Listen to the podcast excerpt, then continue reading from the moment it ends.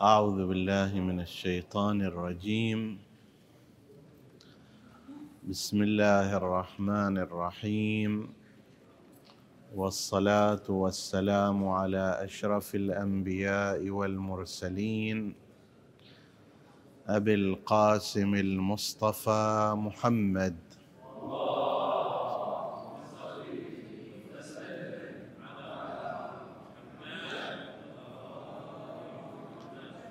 وعلى أهل بيته الطيبين الطاهرين المعصومين المكرمين. السلام عليكم أيها الإخوة المؤمنون أيتها الأخوات المؤمنات ورحمة الله وبركاته.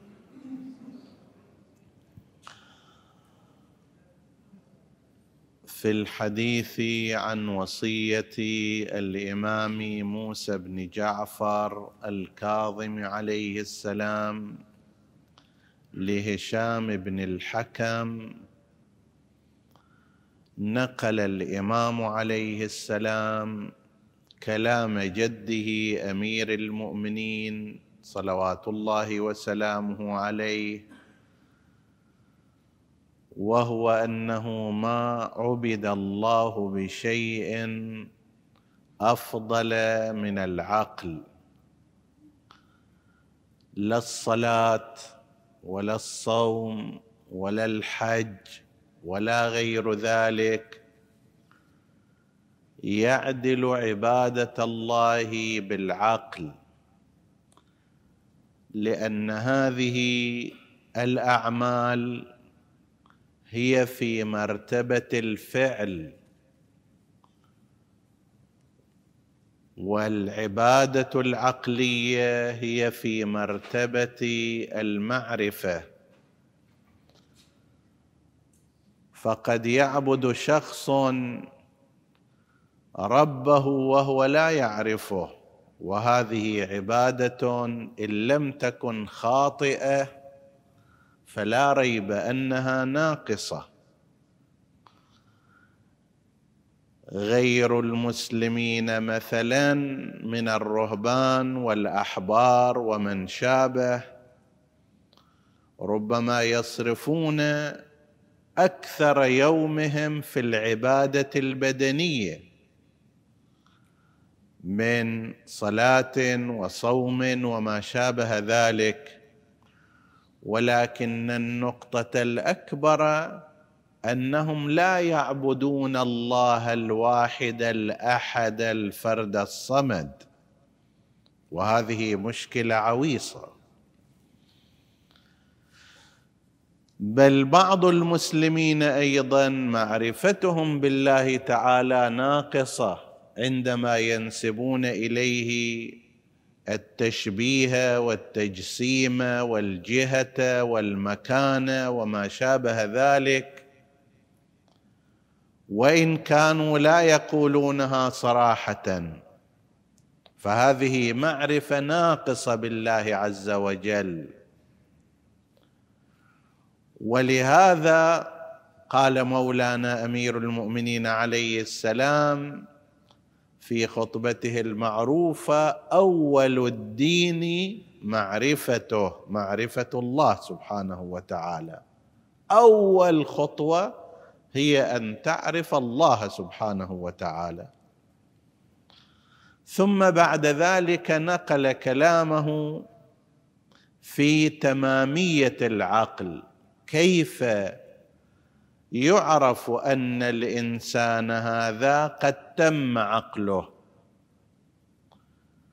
لأننا قد ذكرنا في أول الأيام في الحديث في أوائل هذه الوصية أن الله سبحانه وتعالى أعطى الخلائق مقدارا من العقل يستطيع به الاحتجاج عليهم. وهذا لنفترض أنه المستوى المتوسط. قسم من الناس يبقون في هذا المستوى وقسم ينزلون إلى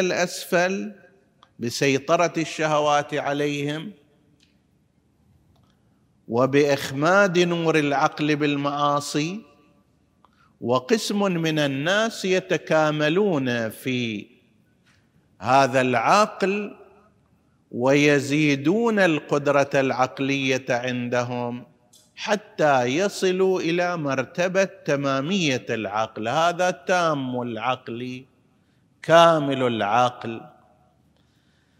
كيف نعرف أن إنسانا هو ناقص العقل حتى الذي أعطاه الله إياه؟ وكيف نعرف أن إنسانا آخر هو كامل العقل أو يكاد يكون كامل العقل. صعد بالمستوى العام المتوسط الذي أعطاه الله إياه إلى مراتب أعلى. ذكر مولانا الإمام الكاظم نقلا عن أمير المؤمنين عليه السلام امورا تشير إلى كمال العقل وتماميته. فقال اولا الكفر والشر منه مأمون والخير والرشد منه مأمول. ينتظر منه الخير ينتظر منه الرشد في خطواته. وفي نفس الوقت يؤمن من الشر. لذلك إذا سمعت واحد الكلمة والكلمة الثانية قال أفرجيك وراح تشوف وما أدري هذه العبارات هذا يتبين أن المقدار المتوسط من العقل ما عنده فضلا أن يكون كامل العقل. اللي يرجى منه الشر بل يتفاخر بذلك ويظهره إليك. لما يقول لك راح تشوف أفرجيك انتظر شيء شي راح يوصل إليك. هذا يقول مو بس أنا الشر مني مو مأمون. لا أنا أخبرك بعد أنه أنا سأقدم على شر بالنسبة إليك. وهذه بعد درجة من الدرجات النازلة والدانية من العقل. العاقل يؤمن شره. مو فخر أن الإنسان كل كلمة وكلمة الثانية يهدد غيره. أنه راح تشوف الشيء راح يصير إلك. انتظر الأيام. طيب. هذا خلاف كمال العقل. بالعكس الإنسان العاقل يرجى منه الخير يرجى منه الرشد. حتى إذا غضب أغضب. وأخطئ في حقه لا يتوقع منه الشر. يتوقع منه العفو هذا العاقل. إذا صار موقف حاد ما يتوقع منه أن يزيد حدة الموقف وإنما يتوقع منه الرشادة تهدئة الأمور تخفيف التصعيد. وبذلك تنتهي المشاكل إذا هالشكل بين الناس. هذا واحد من الصفات. ومن صفاته أنه فضل ماله مبذول وفضل قوله مكفوف. هو عند مقدار من المال لاحتياجاته أي إنسان. إذا زاد من ماله فضلة وزيادة عن حاجته فإن هذا الفاضل هذا الزائد مو يرجع يكته على نفسه بعد وإنما يبذله لغيره يبذله في طرق الخير. وفي نفس الوقت فضل قوله مكفوف. كلامه الكثير. ألفاظه التي لا تنتهي قصصه التي لا تختصر. ضياع عمره في كثير من الكلام الذي لا ينفع. هذا مكفوف. يكفه يقصه يختصره. هاتان صفتان مرتا علينا والصفة الثالثة أنه قال نصيبه من الدنيا القوت ولا يشبع من العلم دهره. القوت هو ما يتبلغ به الإنسان ليبقى على قيد الحياة. انت في النهار تحتاج مثلا إلى 1600 كالوري كما قالوا. حاجة بدنك هكذا. هل مقدار هذا بماذا يحصل؟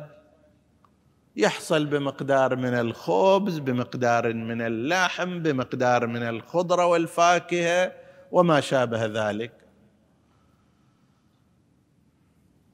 ما كان فوق ذلك فهو ليس من القوت. القوت هو هذا المقدار. يعني الذي لو لم توفر لبدنك هذا المقدار من السعرات الحرارية بدنك لا يقوم بوظائفه. زين أحيانا وجبة من وجبات الإنسان هي تكمل هذا؟ فيقال هذا بعد الوجبات الأخرى زيادة هذا مو قوت. من صفات الإنسان العاقل تمام العاقل أن في هذه الدنيا ما يدور وراء الشبع والتخمة والامتلاء. وإنما يبحث عن مقدار القوت وهذا يحصل بأيسر ما يمكن. نصيبه من الدنيا القوت في بعض الروايات عندنا عن رسول الله محمد.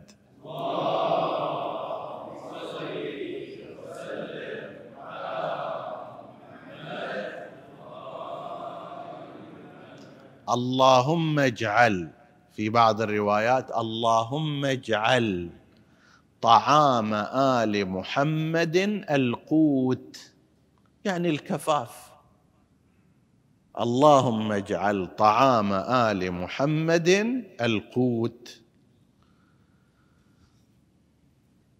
لما يصير الإنسان طعام بهالمقدار بمقدار ما يشبع فيه بطنه في الحالة الاعتيادية ويتبلغ فيه ويتبلغ به في حياته ويقيم بناء جسده وجسمه. آنئذ راح يتوفر له مقدار كبير من المال الذي كان ينبغي أن يصرف في هذه الأطعمة المتنوعة. يصير له مقدار كبير من الوقت اللي كان لازم يصرف يصرفه هي في أكل وراء أكل. لا الآن خلاص بعد. مقدار القوت هو يأكل. راح يوفر على نفسه مقدار كبير من الأمراض التي تحصل على أثر زيادة الأكل وعدم استيعاب البدن والجسم لها. نمط الحياة اللي نعيشها إحنا في أزمنتنا هذه أو قسم من الناس لا أقل هو مخالف تماما لهذا. ولاحظوا المفارقة بين الطرفين. يقول نصيبه من الدنيا القوت ولا يشبع من العلم دهره. يعني لو يشتغل أربعة وعشرين ساعة يوميا على العلم وطول حياته ما يشبع من ذلك. زين؟ بينما فيما يرتبط بالطعام والشراب والأكل يكفيه القوت ما يتبلغ به. في قسم من مجتمعاتنا وفي بعض الأفراد القضية معكوسة تماما. تجي تشوف مثلا في العلم مقدار القوت هو عنده. يعني المقدار يعرف يصلي يعرف يصوم يعرف ما أدري أحكام الصلاة أحكام الوضوء أحكام الكذا. بمقدار القوت مقدار اللي كلش يعني إذا ما يعرفها بعد عبادته تخرب وتفسد.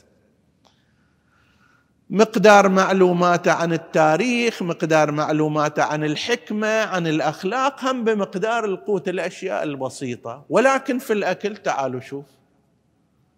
الأطعمة المتنوعة في الأوقات المختلفة بالمبالغ الكثيرة. طيب. ولبعضهم لو تيسر أنه طول يومه بس يطحن حسب التعبير آه، لما توقف. هناك بالعكس تماما. صفة كمال العقل نصيبه في الدنيا القوت. ما يقتات به ما يقيم أوده. الحد الأدنى حسب التعبير المعاصر. بس في العلم ما يشبع. هذا منهوم. زين؟ عند نهمة. عند تطلب. ما عند شبع. إذا أحاط بكل أمور دينه فرضا ذهب إلى أمور دنياه في العلم. إذا أحاط بهذا الجانب راح إلى ذلك الجانب. ما يشبع من العلم ابدا. هذا واحد. والذل أحب إليه مع الله عز وجل من العز مع غيره. والتواضع أحب إليه من الشرف. كامل العاقل لا يعبأ بالمظاهر وإنما بخلفياتها. أنا إنسان إذا كنت في صحة بدنية ولكن كنت في مرض ديني أنا مريض. أنا في الواقع مو صحيح البدن. أنا قدام الناس شريف وشخصية ووسائل التواصل الاجتماعي مالتي يتابعها الآلاف أو الملايين. فأنا مشهور. أنا شريف عند الناس. لكن مع الله سبحانه وتعالى لست كذلك. التواضع وهو مع الله سبحانه وتعالى هذا الإنسان العاقل ما حد يتابعه لنفترض في وسائل التواصل بس خط مستقيم. مو شخصية في المجتمع إذا جو إذا إجوا قاموا إلى وقعدوا. لكن نظيف القلب سليم النفس عابد لله شرف ظاهري شخصية ظاهرية شهرة الآن صاير صاير أحد التعابير مشهور سناب. كأنما هذه صارت رتبة مثلا. شلون تقول دكتور فلان الآن صار مشهور فلان؟ شنو شنو قيمة الشهرة؟ ما قيمتها. إذا كان وراء هذه الشهرة استقامة خاط استقامة ضمير عمل صالح فذاك هو المهم. مع الله أن يكون الإنسان. أما أن يكون مشهورا ولكنه مشهور مثلا بعمل فاضح شنو قيمته؟ مشهور بجسد عاري. كما في بعض النساء. مشهور بالغناء مشهور بأعمال فاسدة. ماذا ينفع ذلك؟ الشرف الشهرة الوجود الاجتماعي الحضور بين الناس الألقاب. إذا كانت من غير الله عز وجل من غير خطه وصراطه المستقيم. لا تنفع شيئا. هناك الخمول خير منه. خلي أصلا ما عندي أنا لا سناب ولا أي واحدة من وسائل التواصل. ولا أحد يعرفني أصلا. لكن أنا في خط مستقيم. في عمل صالح. هنا التواضع. مع الله سبحانه وتعالى مع خط الله في ضمن الدائرة الإلهية. حتى لو إنسان متواضع إنسان ما معروف ما مشهور اجى دخل المسجد وطلع ما حد قام إلى ولا حد قعد. بس خطه نظيف. هذا خير بمئات المرات من شخص إذا جاء الكل يقوم ويقعد ويتحرك وينهض ولكن مثلا هو في وضعه مع الله سيء.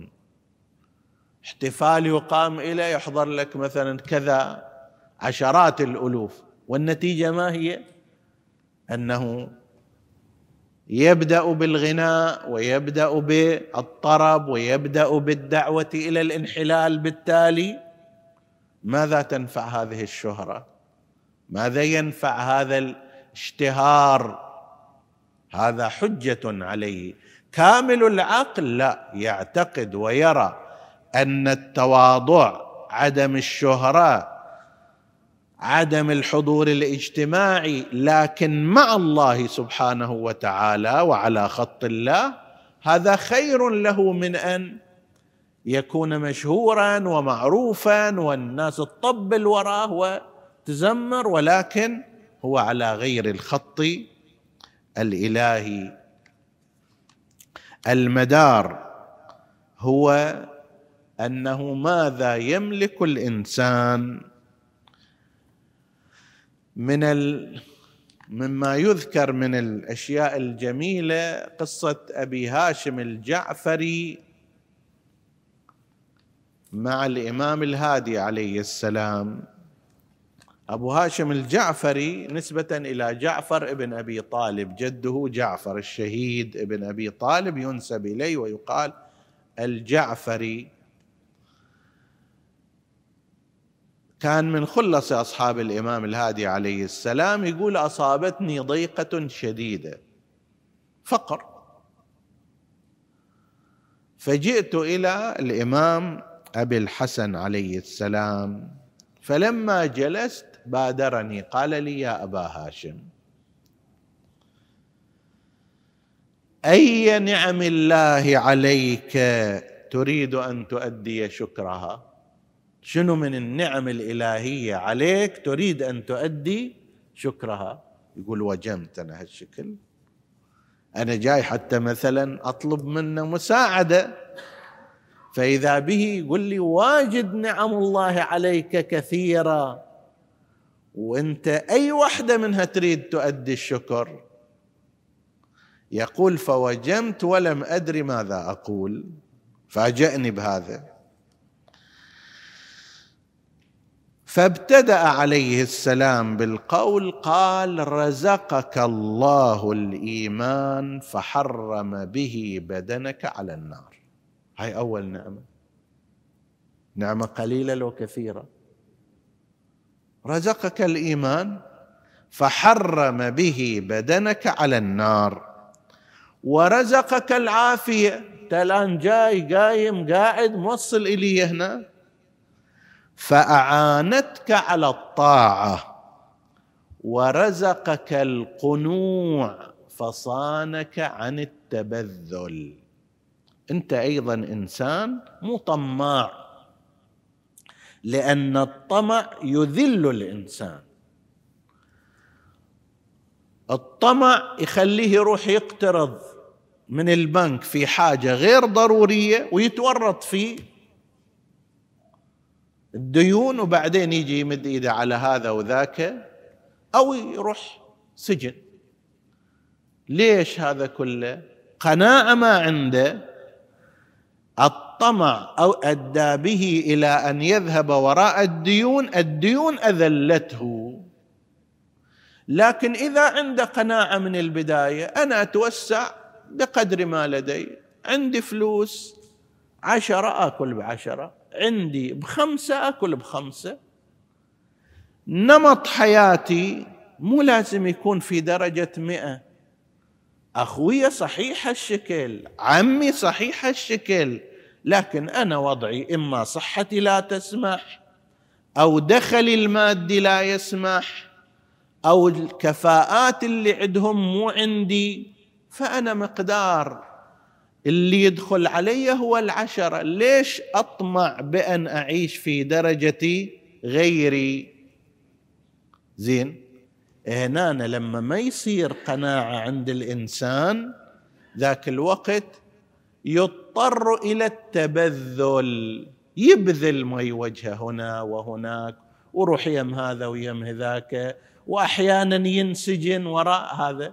والأساس ماذا هو؟ لو أنه قنع بوضعه وحاله وستر الله عليه لاكتفى. فيقول له أنت الله سبحانه وتعالى أنعم عليك ورزقك القناعة غيرك ربما ما عنده لكن أنت رزقك الله القنوع فصانك عن التبذل. ثلاث نعم كبيرة جدا أنعم الله بها عليك. طيب. يا أبا هاشم إنما ابتداتك إنما ابتدأتك بهذا لأني ظننت أنك تريد أن تشكو إلي من فعل بك هذا وقد أمرت لك بمائه دينار فخذها. أنا ما قايل لك هالحكي هذا حتى لا أعطيك لا. هذه مئة دينار. لكن لا تتشكى وتقول أنا وش عندي يا حسرة. زين. ما عندي إلا الفقر والهم والكذا وإلى آخره. لا عندك أهم من هذا وهو الإيمان. غيرك يدخل في اليوم من الممكن مئة ألف لكن ما عنده الإيمان. أنت أغنى منه لو كنت تعقل. أنت أغنى منه. ذاك عنده مئة ألف وليس عنده إيمانك. وأنت عندك هذا الإيمان وليس عندك ذلك المبلغ. لا تتصور أن اللي عندك أقل مما عنده. رزقك الله الإيمان فحرم الله به بدنك على النار. خلي المئة ألف ذيك تنفع في ذلك اليوم إذا كان على غير الإيمان. شي يفيده عشرين سنة يستمتع فيها؟ ثلاثين؟ أربعين؟ خمسين سنة؟ بعدين هم فيها خالدون. ماذا ينفعه هذا المبلغ من المال؟ ماذا ينفعه هذا المبلغ من المال؟ لا ينفعه شيء ابدا. هم فيها خالدون. يا أبا هاشم إنما ابتدأتك بهذا لأني ظننت أنك تريد أن تشكو إلي من فعل بك هذا. وقد أمرت لك بمئة دينار فخذها. بقيت هناك صفتان نتحدث عنها إن شاء الله في وقت آخر وصلى الله على محمد وآله الطاهرين.